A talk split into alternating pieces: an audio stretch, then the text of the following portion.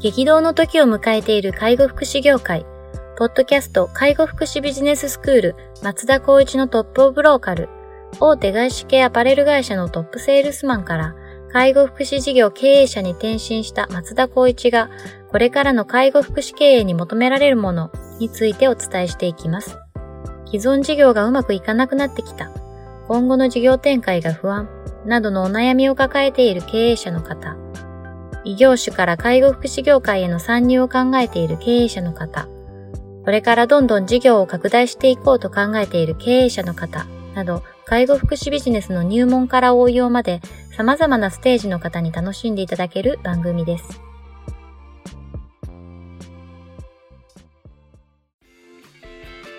こんにちは。ナビゲーターの松本慎二です。ポッドキャスト介護福祉ビジネススクール松田光一のトップオブローカル。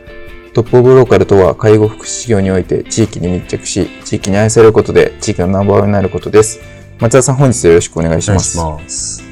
今日もですね、えっと、お便りいただいておりますので行きたいと思います。えーと、高齢者グループホームの管理者の方からですね。はい。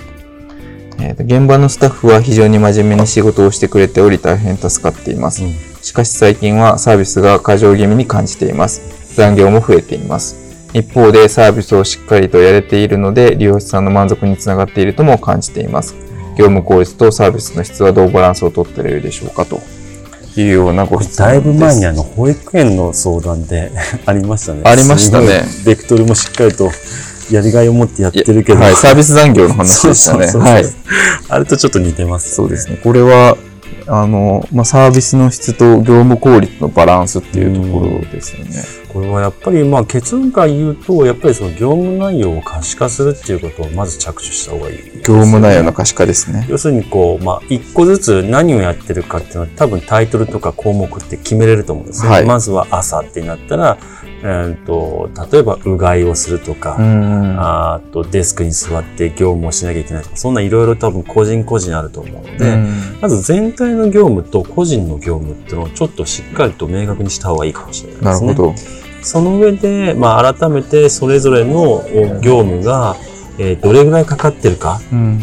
もし、例えば A という業務が、えー、っと、スタッフは何人も同じことをやっていて、それぞれの時間帯が例えば5分だろう、10分だろう、20分だろうっていうのがかかってるんだあれば、はい、それをどれぐらいでできるかっていうのを検証しなきゃいけないとか、そういった部分での指標をまずざーっと、まあ、紙っていう時代でもないので、パソコンで、なんかこう、ワードでエクセルかなんかで、まあ一応こう、全部を集約して見てみるのが一番いいかもしれないですね。その上で、その満足につながっているものは何か、うん、そこを重点的にみんなでこうディスカッションしながら、じゃあそこは時間をまあやっぱり有効的に使おうというところと、はい。多分時間を有効的に使うっていうんであれば、そのその反面、ここは必要ないよねとか、時間カットできるよねっていうことが多分出てくると思うので、うん、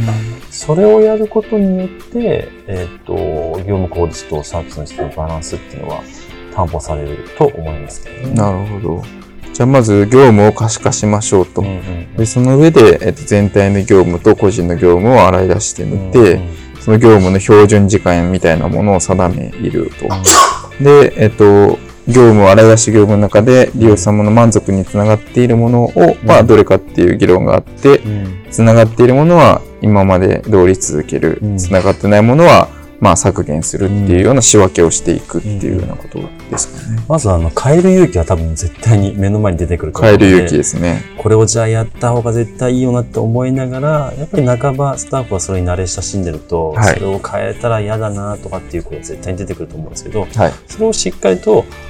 時間軸だったりとかしっかりとこう表にまとめることによってみんなに開示をしてやっぱこうするとこうなるよねと。何もみんな残業を好んでやってると思えないので、そうですね、まあ、増えてるっていうところは結果としてみんな利用者満足してるからしょうがないよねっていうような結果になってるような気がするんですよね。あそうですね。よりするにも、あの、より良くするにも、やっぱり利用者の満足度はもちろんだけど、やっぱこう、スタッフの満足度も上げなきゃいけないっていうのが、立場的にはその管理者の立場ではあると思うので、そこを、やっぱり両両輪をしっかりと、こう、回していく形を取るっていう部分であれば、今のこの良い時期、良い時に変えるっていうことを前提として動いていただきたいと、僕だったらまあその上の立場であれば伝えていきたいところですね。なるほどですね。ちなみにその利用者さんの満足っていうと、うん、個人的なこれ感覚でしかないんですけど、うん、なんか個別に対応してあげるみたいなことが、結構いろいろあるのかなと思ってですね、その標準的な業務があって、まあそれ以外にもちょっとこう、やってあげてることがあったりとかして、うん、そういうのがちょっと積み重なってるんじゃないかなってなんとなく思ってはいるんですけど、そういうところのその個別対応っていうところについてはどう考えるべき、うん、やっぱりあの常々やっぱこうチームとして回るようなサービスっていうのはやっぱ個人対応の良し悪しで決まるとも言われてる反面、うん。はい、やっぱりその自分たちで取り決めしてることがまずあったとしてそれ以上の過度なサービスを提供することで満足が感じられてるっていうんであれば、そこはやっぱりある程度いい意味で是正しなきゃいけないと僕は思っているんですね。なるほど。やっぱりその方がいなくなる、もしくはその方のサービスが一定化されちゃうと、それができないスタッフも出てくると、はい、そのできないスタッフが頑張っていても、やっぱりマイナス評価を受けてしまう。環境を作ってしまう。これが一番良くないことなんですよね。なのでそこはやっぱりある程度できるできないっていう分別も含めて、やっぱうちとしてはこういうことをやっていくっていうベースはちゃんと明文化することが絶対に大事だと思います。ただこれ多分個別でもし利用者の満足度がいっぱいあるとするならば、まあそのスタッフの質が高いっていう話だと思うので、それをスタンダード化するってことは大事かもしれないですし、それがこうみんながある程度の一定のサービスの質なんだけども、ある人だけ飛び抜けていいっていうふうになれば、そのサービスがみんなでできるかなっていう検証の一つの議題として挙げてもいいかもしれないですね。なるほど。じゃあまあサービスをこう提供する以上はこうどうしても属人性っていうのがある程度あって、うんうん、その属人性の中からまあ非常にこう満足度につながるような何かがあった時に、うん、まあそれをみんなでやれないかっていう一般化できるかっていうのを検討してみると。それがサービスの向上向上ってことですよね。それができるようであれば、まあその冒頭にあった業務生産の中で、まあこういう一般化できそうなことを取り組んでいくっていうような形ですよね。うん、これが一般化できなくてってなると、まあそれはもう人に頼ったサービスだから、むしろやってる人をちょっとこう、なんていうんですか、こう、是正していくじゃないですけど、うん、改善してもらうっていうやっぱりまあ一回トライアルでやるべきですよね、うん、いいとされてるものに関して、それをできないかって是正するっていうのは正直言って寂しい話だと思うので、その人にやっぱりレクチャーしてもらって、はい、みんなでそういうふうになっていくような方針っていう部分を取り決める方が僕にとってはポジティブな、まあ、捉え方かなと思いますね。じゃあまあ全体を底上げるようなイメージで、それでやってみて、まあ要するにこう、この時間、それをやることによってサービスとしては向上するけど、ただ時間として増える。結果として残業となるっていうんであれば、これやっぱ疲弊につながってくるので、です、ね、ここはやっぱりもう少し、いわゆるこう、是正するっていう考え方っていうのが出てくるかもしれないですけど、まずはやってみて、みんなそれがいいと思うんだったら、それはこう取り組むべきだと思うので、なるほど。シンプルにそこは選択していってほしいですね。なるほど。じゃあ、いいと思うものはまずやってみましょうと。うん、その上で、えっ、と、みんながやれるように、しかも時間内にっていうところをみんなで工夫し合うっていうようなところが大事だよねう、ね、取り組んだところで、例えば、プロの、例えばなんだろうな、デパートとかホテルでコンシェルジュやってましたと。はい、その人が介護事業に来ましたと。はい、その人は多分絶対に卓越した接客、接遇だと思うんですよね。はい、でもそれってその人は突出してるけども、それって誰でも学べて、真似ができることなんで、それはトライしてもいいかな。なるほど。で、あと介護技術だったとしても、それをみんなも学べば、学べば同じことができる。うん、なので、基本的にはできないことはないと思います。ただし、何が引っかかるかというと、やっててみんなできるんだけど、個人差によって時間の軸が。時間ですよね。5分でみんなできるけど、人だけ10分になっちゃった。これが一番問題点なので、うん、そこだけを気にして見ていかなければいいかなと思います、ね。なるほど。で、その時間のばらつきですね。うんそうすると、みんなやれるけど、一人だけできないってなると、その人が遅いなっていうイメージになってしまうし、それこそその人のモチベーションも下がってくる可能性もあるので、だったらまあ、10分かかるんだったら、その人8分まで頑張ってもらって、他の5分のところを8分ぐらいでやろうかっていうような形でバランス、平均を取る。っていうのでもあるかもしれないですね。なるほど、なるほど。ただ全体のそのサービスの時間の中で、そこの3分とか5分が、ちょっと足かせになるんであれば、やっぱ要件だと思うんですよね。そういうことですね。うん、じゃあまず、まあ、今おそらくこの文面、いただいた文面でいくと、残業が増えててっていうことは、うん、まあ、いろんな過剰なサービスっていうのもきっとあるんだろうなっていうところで。うん、例えば創作物作って、デコレーションしてあげるとか。そうですね。まあ、幼稚園とか保育園などと一緒なんですけど、はい、まあ、そういうふうなことをやってる可能性もあるし、そうですね。やっぱり、うんと、現場を集中するあまり、といわゆるデスクワークが残っちゃって残念だとか、っていう部分ぐらいかなと思うんですけど、ね、なるほど。じゃあ、まあ、そういうところを、まあ、一旦こう全体を洗い出してみるっていうのが第一ステップ、うん、そうですね。あとはもうスタッフの分担化にすればいいと思いますね。うん、で、その第一ステップを終えたら、今度は、えっと、その時間が適切かっていうような検討をして、うん、でその上で、えっと、サービス満足につながっているものがあるかっていう話であれば、それはみんなでできるようにすることで、えっと、サービスの質を上げていくっていう。サービスの質だけ上げても残業増えて本末転倒なので、うんうん、えっと、いらないものを捨てながら、うん、あの、バランスしていくっていう、うん、それで全体が底上がるっていうような感じですかね。うん、あとはまあ個人のキャパシティってそれぞれ違うと思うので、うん、やっぱり能力の高い人に限っては、まあ、業務増えてくるっていうところでいくと、あとはもう評価につなげていけばいいと思いますし、あとは賃金に反映していけばいいと思うので、なるほど。そういった部分で全体を見て、個人を見て、その上での個人のレベルを踏まえていって、評価につなげるっていうような形であれば、割とスムーズにいくんじゃないか。そういうことですね。うんうんうん、仕組みでカバーは、えっと、ほぼして、うん、でもそれでもばらつきが出るのは、あとは個人の能力として、評価にフィードバックする。チームとして動かすためにどうするかですね。なるほど。そういうことですね。わかりました。じゃあこの辺はちょっと非常に難しいテーマだなと僕もちょっと話聞きながらちょっと思ってまして、うん、最近あのいろんな結構グループホームさん実はインタビュー行ったりするんですけど 皆さんやっぱこう人の問題困られてて、うん、でよく聞くのが結構やっぱ離職が多いんですけど、うん、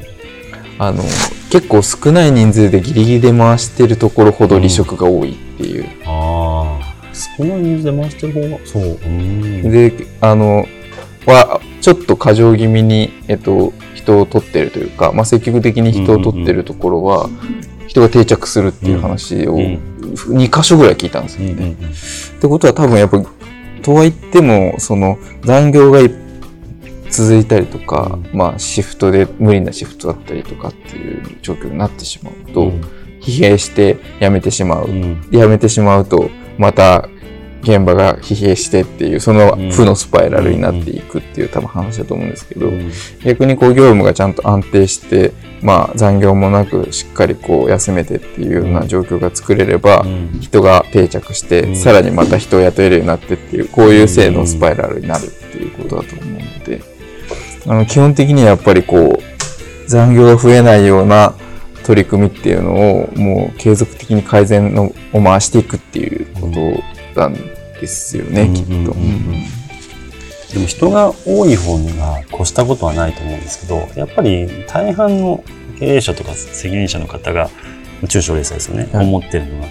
やっぱもう少ない人数でいかに回して収益を上げるかっていう意識の方がやっぱり最優先。まあそれは間違ってはないそれはもう絶対そうですよね。ただ僕がいつも推奨してるのは、やっぱりこう適材適所に予算をやっぱり確保して、それを踏まえて、やっぱこう、運営を回すっていう考え方をしない限り、はい、多分その、もう松本さんおっしゃるように発展っていうのはないんですよね。ああ。定着とか。なるほど。っていうところがあるので、はい、その部分では、例えば、えっと、事務スタッフ、はい、通常であれば、うんえっと、現場スタッフを兼ねてやるっていうのは基本的なちっちゃい事業所っていうのはあるんですけど、はい、あえて事務スタッフを置くことによって、現場に集中できて、件数を増やすことができる、訪問介護とか、デイサービスもそうですよね。そういうところもあるので、人を増やすことによって、どういうふうになるかっていうイメージを持つことは大前提必要で、それを選択肢の一つに入れて、でもやっぱりっていうところであれば、それはまあ企業の考え方なので、それは一、二はしますけど。なるほどです、ね。だとはやっぱりこう一番僕も相談を受けて、やっぱ皆さん、ああ、そうなんだなと思うのは、やっぱこう余剰に入れることによってその人がしっかりとその賃金に見合った仕事をするかっていうところに懸念をする、ね、はい、特に現場ではなくてバックオフィスの人たち事務とかいうところですよね。だからそれは僕はいつもお話しするのがそれなりの業務をあ考えてそれをちゃんとやりなさいっていうこっちから提示しない限りは、まあ、そういう不安には駆られますよね。なるほど。全部事務スタッフっていうのを賄う、まあ、いわゆる総務的な役割ですよね。はい。あとは経理もやらなきゃいけない。はい。ややるんだったら、まあ、基本的にその、賃金の、まあ、全国的なベースで考えたら、十分、まあ、リターンとして考えられると思うので、うん、そこだけはあんまりこう、意識を変えることで、だいぶ、その事業所にとっては楽になると思う、ね、そういうことですね。じゃあまあ、どの業務をどう、こう、減らしていくかっていうところをもうちょっと工夫するっていう感じですかね。まあ、事務系のところも小山スタッフがやってるんであれば、うん、まあ、事務スタッフの方を1名雇うことで、そこの業務を軽減するっていう、うん、新しくこう現場スタッフを雇うのではなくてっていうことですよね。うん、でも人を雇うとなかなかこうやる、あの、